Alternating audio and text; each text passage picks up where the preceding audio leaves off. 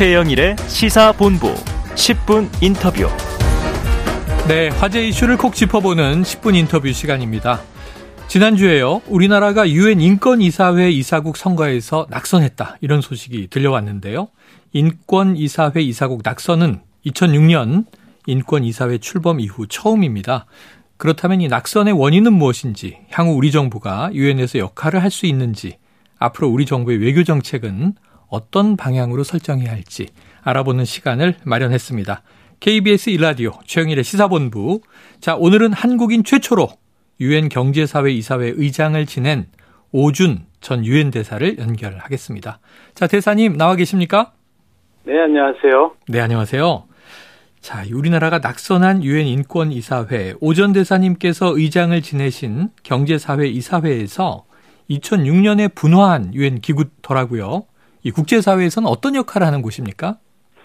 네, 어, 유엔에는 이사회자가 붙은 게 이제 세 개가 있다고 봐야 되거든요. 네.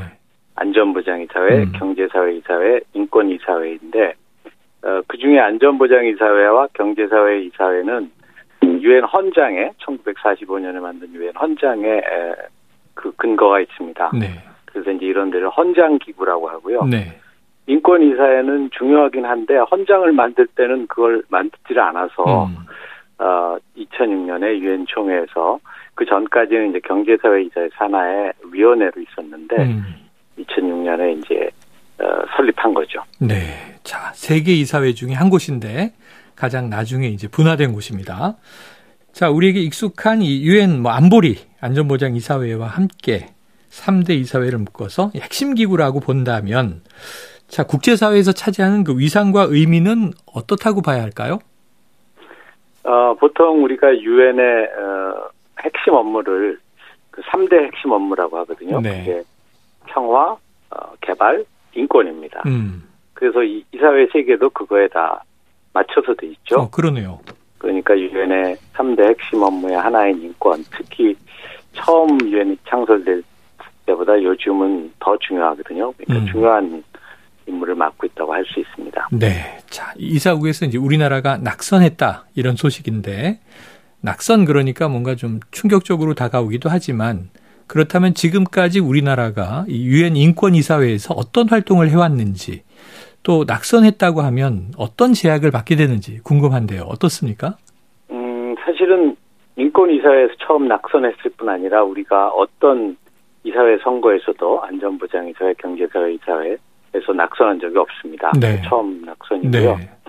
저희들이 과거 유엔 외교부에 있을 때는 약간 우스갯소리로 동방불패라고 그랬거든요. 어, 네네. 우리가 영화 제목처럼 네네. 우리나라는 선거에 나가면 절대 안 된다, 음. 이런 어, 농담을 하고 했는데, 어, 사실은 이제 언젠가는 떨어질 때가 있는 거죠. 음. 그 우리가 뭐 그런 동방불패 기록이 영원히 갈 수 없잖아요. 네.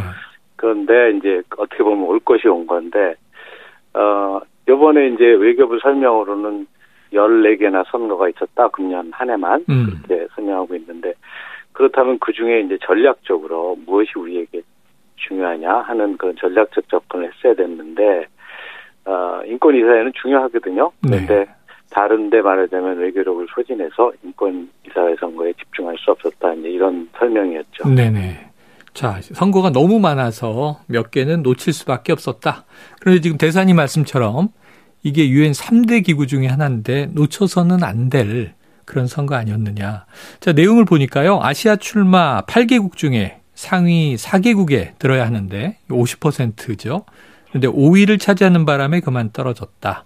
이게 이사회 출범 십육 년 만에 첫 낙선이라 큰 충격이라고 이제 받아들이고 있고요. 자, 보니까 이 방글라데시가 백육십 표, 가장 이제 많은 표였고요. 몰디브, 베트남, 키르기스탄. 자, 우리보다 많은 표들을 얻었는데, 요 다른 국가들을 보면서 좀 어떤 의미를 우리가 찾을 수 있겠습니까? 그러니까 인권 이사국이 되는 자격은 이제 인권을 옹호하는 그런 국가여야 하고, 어, 그런 면에서는 뭐 우리가 지금 말씀하신 나라들보다는 인권 선진국이란 건 유엔 회원국 누구나 다 아는 일인데요. 네. 이제 유엔 선거에서는 그런 자격만 따지는 게 아니고 어떤 음. 때는 어, 좀 이런 걸 돌아가면서, 이제 순환의 원칙이라고 그러는데, 돌아가면서 해야 되지 않냐, 어느 한 나라만 계속하는 건 문제가 있지 않냐, 이런 고려도 있거든요. 네. 그러니까 어, 우리를 찍지 않은 나라들은 그런 그런 고려에서 우리보다 이제 인권 수준이 조금 떨어지더라도 다른 나라에게 기회를 주기 위해서 찍었다, 이렇게 봐야겠죠. 네, 순환의 원칙, 기회를 주기 위해서. 자, 인권이사회 이사국의 숫자를 보니까 안보리의 경우에는 뭐 십오 개국, 그래서 좀 제한적인데요.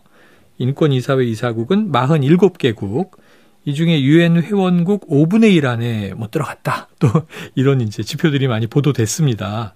구체적으로 좀 어떤 전략이 필요했던 걸까요? 음, 사실은 이제 그래서 이천육 년에 인권이사를 만들 때 저도 그때 차석돼서부터 참여를 했는데, 네네. 이제 미국 같은 나라는 사십칠 개국 너무 많다. 인권은 인권 그 수준이 되는 나라들이 해야 되는데 세계 인권 선진국이라고 할 수 있는 나라는 사실은 삼십 개밖에 없거든요. 네. 그러니까 사십칠 개국 너무 많다, 이런 주장도 있었는데 어, 다른 나라들은 인권 선진국만 모여서 인권이 떨어지는 나라를 뭐 비판하는 기능만 할 거라면 뭐하러 그런 걸 만드냐. 음.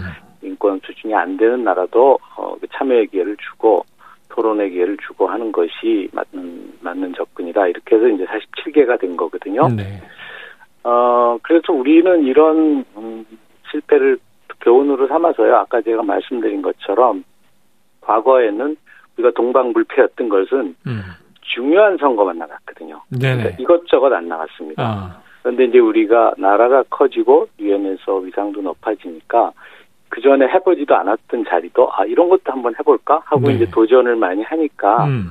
금년에 열네 개나 되었다는 것인데, 도전을 많이 하는 게 나쁜 일은 아니지만 그렇게 하려면은 음, 전략적 우선순위가 있어야죠. 네네. 어느 어느 게 우리에게 중요하고 어느 선거는 되면 좋지만 안 되면 할 수 없다, 이런 음. 마음 자세도 필요한 건데, 좀 우리 그 문화상 또는 우리 풍토상, 특히 공직에서는 그 정부에서는 뭘 한번 도전하면 꼭 해야 된다, 이런 네. 강박관념이 너무 강해서 네. 그게 잘 안 되는 것 같아요. 그러면 먼저 오는 선거부터 최선을 다하고 네. 나중에 일 년의 후반기쯤 가면 이제 예결력이 소진돼서 아 해볼 도리가 없네, 이런 식으로 되겠죠. 음, 알겠습니다. 이게 외교부 분석하고 지금 대사님 말씀이 또 일맥상통합니다. 선거가 많았고 표가 분산이 됐고 선택과 집중에 좀 아쉬움이 있다.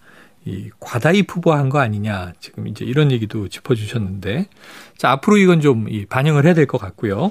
그런데 이제 이 문제를 두고 정치권에서 뭐 내탓 공방이 벌어지고 있습니다. 이를테면 여당인 국민의힘, 이거 문재인 정부 당시 신장 위구르 인권 탄압 공동성명에 중국 눈치 보느라 불참한 것이 이유 아니냐, 또 나아가서 이 대북전단 살포 금지법 논란 당시에 표현의 자유가 절대적이 아니라는 강경화 당시 외교부 장관의 씨엔엔 인터뷰 등을 예시로 들었어요. 전 정부 책임이다. 요건 어떻게 보십니까? 글쎄요. 지금 말씀하신 예보다는 전 정부 때 이제 북한 인권 결의안에 공동 제안에서 우리가 빠지기로 한 거, 음. 삼 년간 빠졌죠. 네네. 이제 그런 부분은 국제적인 인권 전문가들에게서 지적도 받았고, 뭐 서한도 받았고 그랬으니까 그런 부분은 우리가 조금 잘못 판단한 거다, 저는 그렇게 생각하는데 네. 그러나 그것 때문에 그런 어떤 나라도 인권에 완벽한 나라는 없거든요. 음. 그러니까 어느 정도 말하자면 인권과 관련한 문제가 있느냐, 결국 정도의 문제인데, 우리나라는 아시아에서는 거의 최고 수준의 인권국가다 하는 데는 아무 차이가 없기 때문에 저는 그것 때문에 원인이겠다, 이렇게 생각하지는 않습니다. 알겠습니다. 반면에 또 야당이요, 민주당은 또 진단이 다릅니다. 이른바 최근에 이제 비서관 논란, 바이든이냐 날리면이냐, 그리고 또 이제 엠비씨 이 방송사에 대한 언론 탄압 논란, 또 이른바 윤석열 차 논란이 있었죠. 근데 이런 것들이 영향을 끼쳤다. 실제로 국제기자연맹에서 언론 탄압 반대 성명을 내기도 했었으니까요. 요거 유엔 회원국들이 보기에 좀 좋지 않은 이미지로 영향을 미쳤을까요? 글쎄요. 아직 새 정부의 그런 인권 뭐 이런 수준이 국제적인 평가를 받기는 좀 이른 것 같긴 한데요. 음. 음, 만약에 지금 말씀하신 것 같은 그런 것들이 부정적인 인상을 주었다 하더라도 네. 어, 제가 조금 아까 말씀드린 것과 같은 이유로 우리의 전체적인 인권에 관한 우리의 국제적 평가에 영향을 주고 있지는 않다고 저는 생각합니다. 네. 여야 진단 모두 좀 맥에서 벗어났다 이렇게 볼 수 있겠네요. 글쎄요. 뭐 정쟁 아니겠어요? 네. 결국 정쟁이다. 네. 예, 네, 알겠습니다. 자, 이 국제사회가 지금 뭐 신냉전 분위기 등 분열돼 있는데 우리는 주로 가까운 나라들만 내부에서 바라보게 되는데요. 회원국 중에 뭐 이 이른바 제삼 세계 국가들 또 전체주의 국가도 있고 우리가 지나치게 좀 서방에 편향된 거 아니냐 이런 것들을 또 이제 제삼 세계에서는 불편해한다 이런 분석들도 일부 있습니다. 어떻게 보십니까? 음, 그런 기류도 있죠. 유엔 내에서요. 사실 특히 인권에 관한 문제는 인권이라는 개념 자체가 십팔 세기의 그런 미국 독립혁명이나 프랑스 혁명 이런 걸 계기로 국제사회에 정착되기 시작했다 이렇게 봐야 되거든요. 네. 그러니까 인권 개념이 서양의 개념 아니냐 하는 그런 인식은 있는데 그렇긴 하지만 이제 이 차 대전 후에는 어떤 나라도 자기네가 민주주의를 하고 있고 인권을 존중한다 이런 이야기를 하지 않는 나라는 없습니다. 네. 북한도 북한의 정식 국명이 조선민주주의인민공화국이지 않습니까? 그렇죠. 네. 우리나라는 국호에 민주주의가 안 들어가도 북한은 들어가 있죠. 음. 그렇게 민주주의와 인권은 보편적 가치가 되었다 하고 보아야 하기 때문에 어, 그런 전체주의 국가들이 우리들도 이야기할 기회가 필요하다 이런 이야기는 할 수 있지만 인권이라는 개념, 민주주의라는 개념 자체에 도전을 할 수는 없다 저는 그렇게 봅니다. 네, 알겠습니다. 자, 그런데 이제 이런 와중에 국내에서 보면 아까 정쟁도 짚어주셨습니다만 이번 국정감사 시작만 해도요. 뭐 비속어 논란도 있었습니다만 외교 참사냐, 외교 성과냐 여야 시각이 완전히 다르게 충돌하다 보니까요. 대사님 이렇게 글로벌 외교 전문가시니까 연결되신 김에 어떤 조언을 좀 주고 싶으십니까? 어, 저는 그런 부분들을 볼 때는 어, 외교라는 건 어떤 의미에서는 좀 중장기적인 성과를 보고 외교를 해야 되는데 너무 단기적인 성과에 대해서 어, 또 그걸 비판하는 분들이나 그걸 음. 추진하는 분들이나 단기적인 성과에 좀 연연하니까 예를 들어서 뭐 일본과의 뭐 저 강제징용 문제라든지 미국과의 그런 환경보호법 문제라든지 이런 것들이 그냥 뭐 정상회담 한 번 하면 해결할 것 같으면 현안 문제가 되지도 않았겠죠. 네, 처음부터. 네, 네. 그러니까 우리가 중장기적으로 보고 어, 어떤 한 번의 만남 한 번의 방문에 지나친 의미를 부여할 필요는 없는데 그것을 또 요구하고 또 그걸 방어하는 쪽에서는 아니다 성과가 있었다 이렇게 방어해야 되고 음. 이러다 보니까 결국 그런 식의 어, 외교적인 의존적인 문제도 생기지 않았나 저는 그렇게 생각합니다. 네, 자 우리 외교가 너무 좀 단기적인 근시 안에 머물러 있다. 중장기적으로 좀 전략적 일관성을 가지고 갔으면 좋겠다. 국민들은 아마 또 정권이 바뀌어도 외교는 일관적이어야 하는 거 아니야? 뭐 이런 생각도 많이 하실 거예요. 네, 저도 그렇게 예. 생각합니다. 앞으로 좀 많은 조언을 주셔야 될 것 같습니다. 지금 이제 외교 상황이 많이 좀 또 불안불안한 측면들이 있습니다. 오늘 말씀 여기서 정리하겠습니다. 오늘 말씀 고맙습니다. 네, 감사합니다. 예, 지금까지 오준 전 유엔 대사였습니다.